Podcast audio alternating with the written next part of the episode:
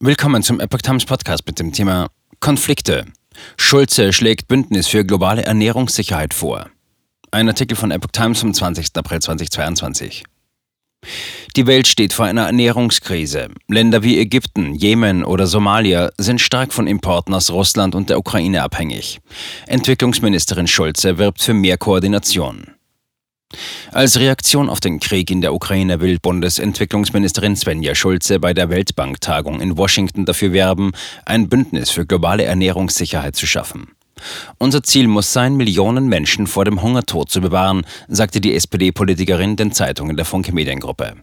Ich werde mich in Washington dafür einsetzen, dass wir uns im Einsatz gegen die Ernährungskrise stärker koordinieren, im Kreis der Geber, aber auch mit internationalen Organisationen und allen anderen, die sich engagieren wollen, sagte Schulze. Vorbild soll den Angaben zufolge die COVAX-Initiative sein, die global einen gerechten Zugang zu Corona-Impfstoffen gewährleisten will.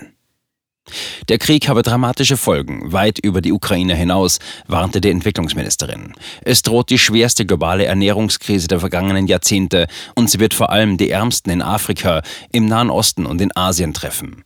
Russland und die Ukraine bedienen zusammen rund 20 Prozent der Maisexporte und 30 Prozent der Weizenexporte weltweit, heißt es dem Blatt zufolge in einem Arbeitspapier des Entwicklungsministeriums.